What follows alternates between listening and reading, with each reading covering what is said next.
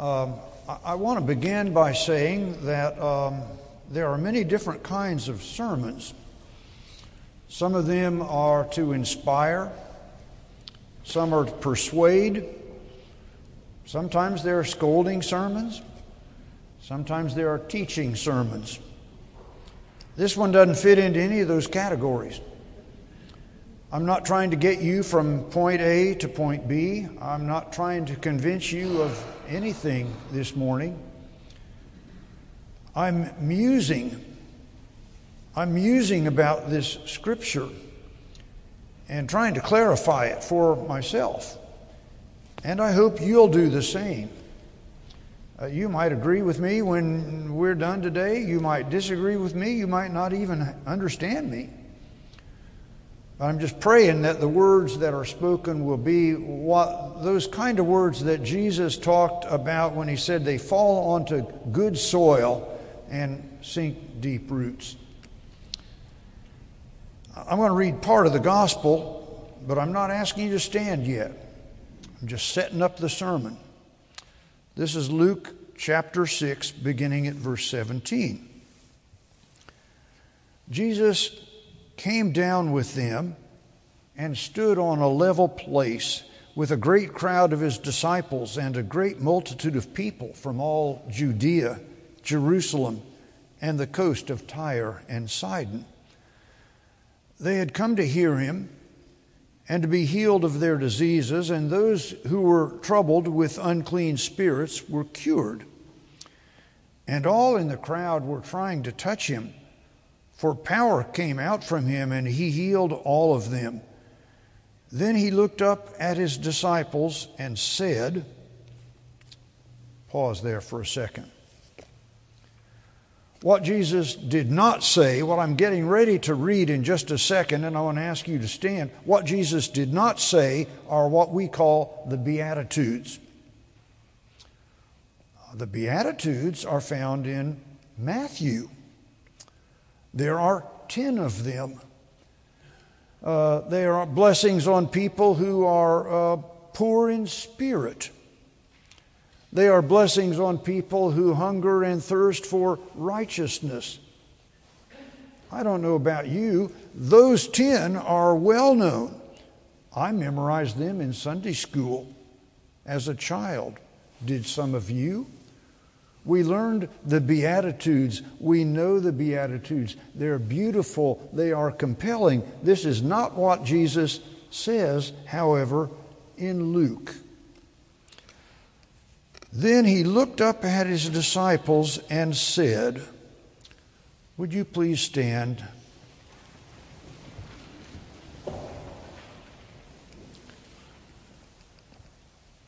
Blessed are you who are poor, for yours is the kingdom of God. Blessed are you who are hungry now, for you will be filled. Blessed are you who weep now, for you will laugh. Blessed are you when people hate you and when they exclude you, revile you, and defame you on account of the Son of Man. Rejoice in that day and leap for joy, for surely your reward is great in heaven. For that is what their ancestors did to the prophets. But woe to you who are rich, for you have received your consolation.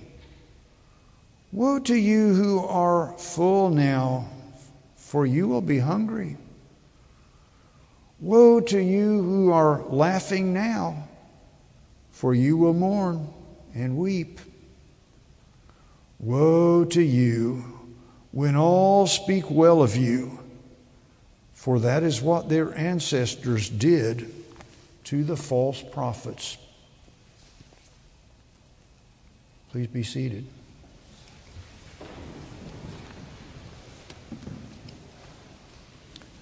Well, I timed myself reading those words uh, 57.2 seconds.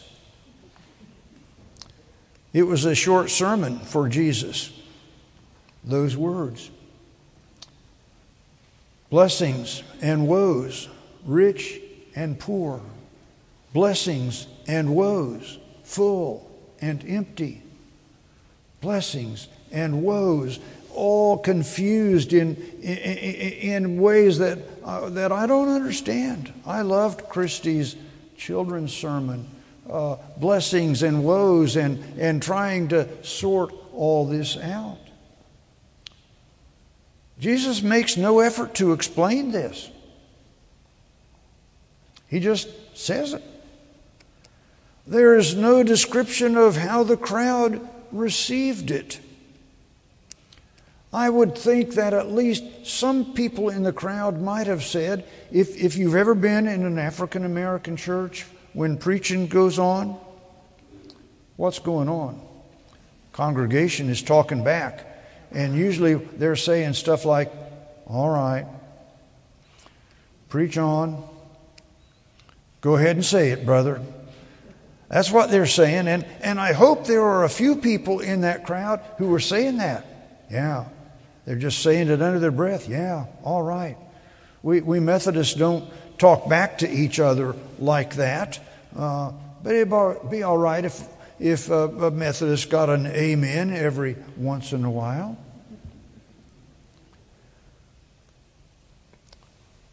These words are puzzling to me. They are unsettling to me. But I also know in some way that I can't explain, these words are true. Because the Bible is true. And Jesus is Lord. And what Jesus says is true. Last Tuesday morning, I was coming into this building at 9 o'clock uh, back by the atrium. It was cold outside. I met a couple out there um, who I don't know that they were homeless, but they were in need. Uh, all you ever need, if, by the way, just parenthetically, if you ever need to ponder poverty and wealth, just stand outside our doors for a while. And then if you say to yourself, why are all those people hanging out back there? Perhaps we should remember that that was their alley long before it was our entrance. And that people who don't feel comfortable walking up and down Mulberry Street or any of the other streets oftentimes walk down the lanes. So I was walking in last Tuesday morning, and, and a man and a woman, uh, both of, of, whom were masked, uh, were asking where could they get a vaccination. Somebody down on Walnut Street, they said, had told them to come up here. We talked for a second. I said, I, there were a couple of other people who were trying to come in the building at the same time. We said, well, we don't, we don't give vaccinations here. We don't know anything about that. Uh, I, I, said, do you have a car? No, they didn't have a car. I told them where the health department was, but it's still kind of a long walk away. And, and basically I said, well, why don't you go back down uh, to Walnut Street and, and ask them again? And this couple left to go down back down to Walnut Street in the cold while I came into a nice warm church, got myself a cup of coffee, walked upstairs with a group of men to discuss this verse.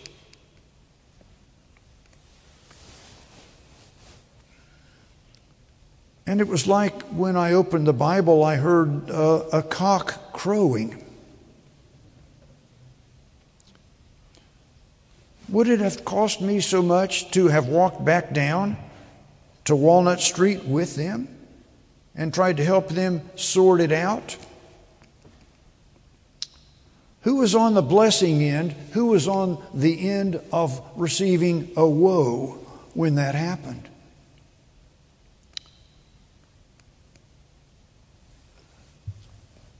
If you're uncomfortable with this sermon, there's more to come. I mean, I'm just telling you, I'm musing on what it means. Blessed are you poor, uh, woe to you who are rich. What does that mean? Woe to you uh, who, have, who have, blessings on you who have not. One thing I know Jesus is not romanticizing deprivation. 19 immigrants froze to death on the Greek Turkish border a couple of weeks ago. Did you read about it? Their clothing had been taken from them. They were expelled, where they froze to death unclothed. The Greeks pointed their finger at the Turks. The Turks pointed their finger at the Greeks. Those two countries don't get along very well anyway. I don't think Jesus would have said, Blessed are those 19. I think he would have said, That is demonic.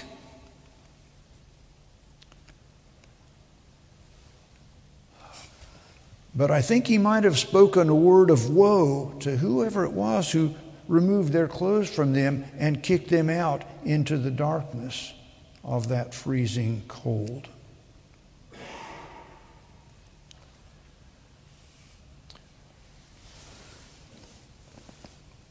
I was walking downtown two weeks ago.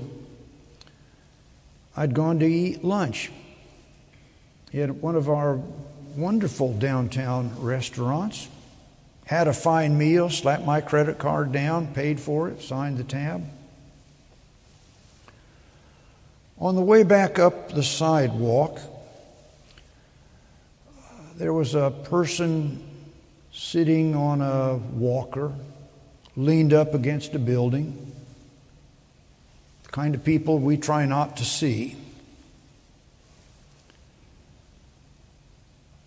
The person spoke faintly to me. I couldn't quite hear what they said, but I didn't want to hear. I just heard a sound. And I didn't want to look at them. I just muttered something under my breath. My mask was still on. And, and I determined to keep my eyes focused straight ahead. Do you ever do that? But my eyes involuntarily I didn't want to do it. They involuntarily looked left, and I saw the person. And I walked on another 10 steps or so until it dawned on me I had looked at a member of this church.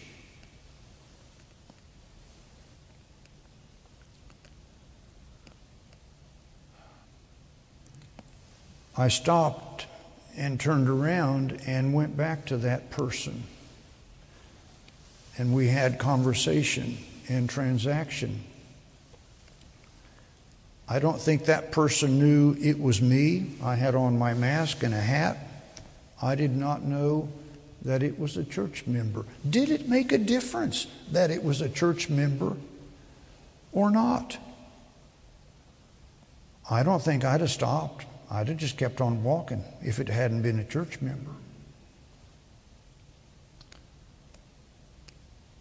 Who is blessed and who is the one for whom Jesus said, Woe to you in that story? Upon whom do woes fall? Upon whom do blessings fall? I'm not trying to make, I don't think Jesus operated on guilt. I'm not trying to preach. I'm not trying to make anyone feel guilty. I'm talking to myself in front of you. Blessed, Jesus said, are the excluded, the hated, and the reviled. Or as Joan Baez had it, the last, the lonely, and the wretched. Blessed are any whom you and I draw our borders around. Blessed are the formerly incarcerated who try to work their way back into society and can't even vote. Georgia has the fourth highest incarceration rate in the entire country and higher than every nation in the world. And we know that incarceration and poverty are deeply linked. Blessed are the formerly incarcerated.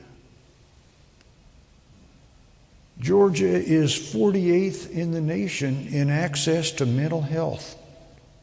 48th.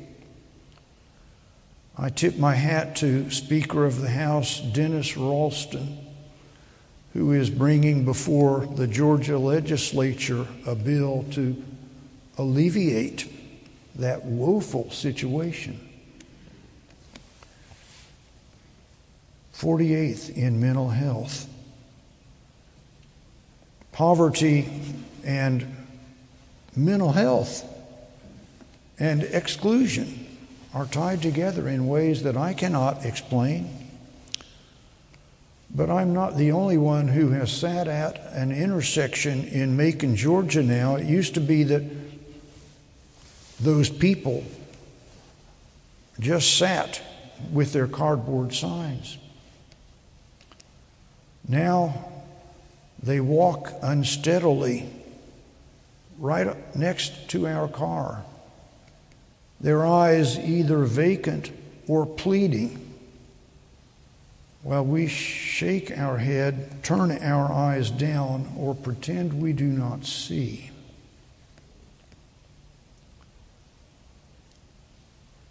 Blessed are the poor? How, how is that? This is not the Sermon on the Mount. It is called the Sermon on the Plain. Jesus came down on their level. It is in a flat place. He engages people. They are not clients for him. He dignifies them. He respects them.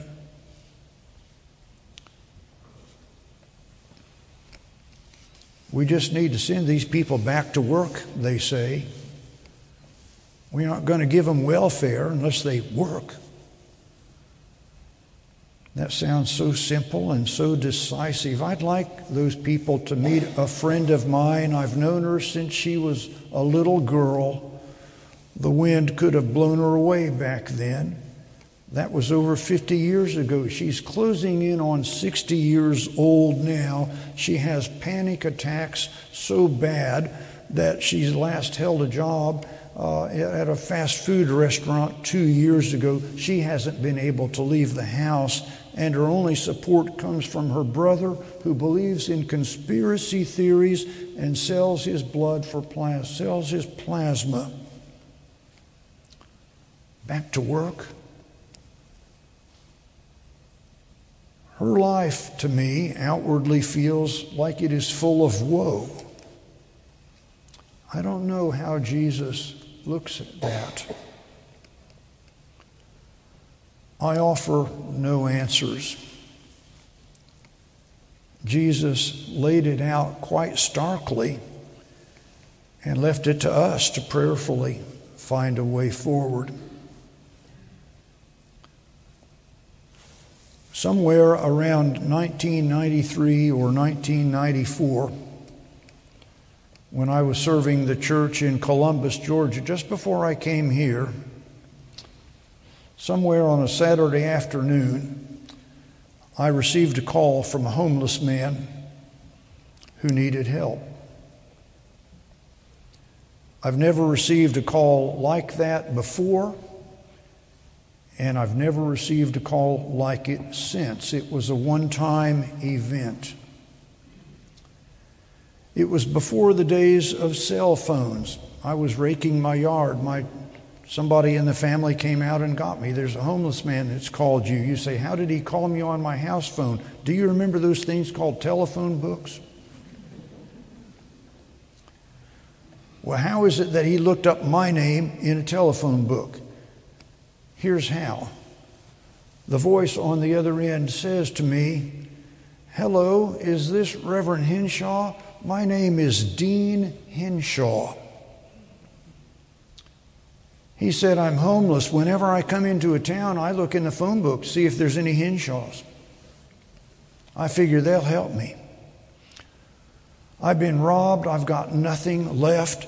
I'm at the airport throughway Holiday Inn. Can you come and help me? I said, I'll be down there in a few minutes. What Dean did not know, but I knew, was he was my first cousin. I'd only met him once. That was 30 years prior to 1994. I was a child in the ninth grade uh, when we visited in Inyo Kern, California. My aunt Margaret, my uncle Bliss, and their son Dean. I'd seen him once in 30 years. When he got old enough, he was schizophrenic. He left the house and never came back. And 30 years later, he calls me. And my debate on the way down from my house to the airport throughway Holiday Inn is do I tell Dean that we're related?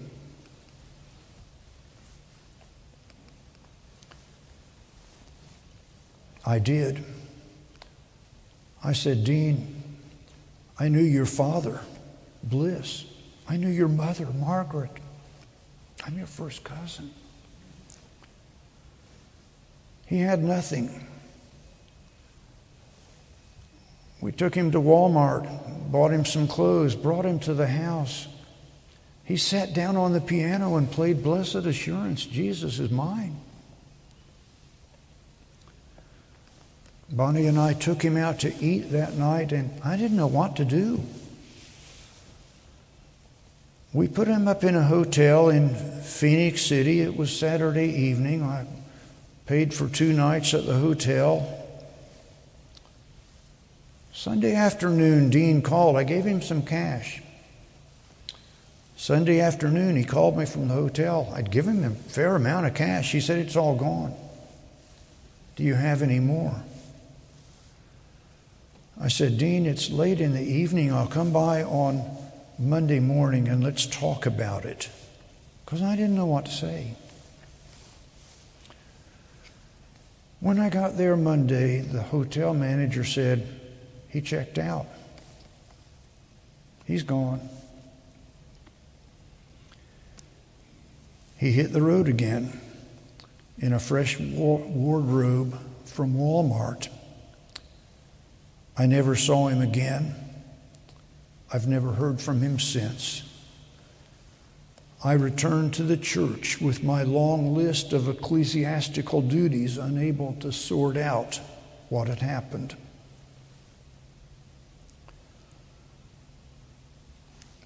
Who was visited with a blessing in that transaction? Who was visited with a woe.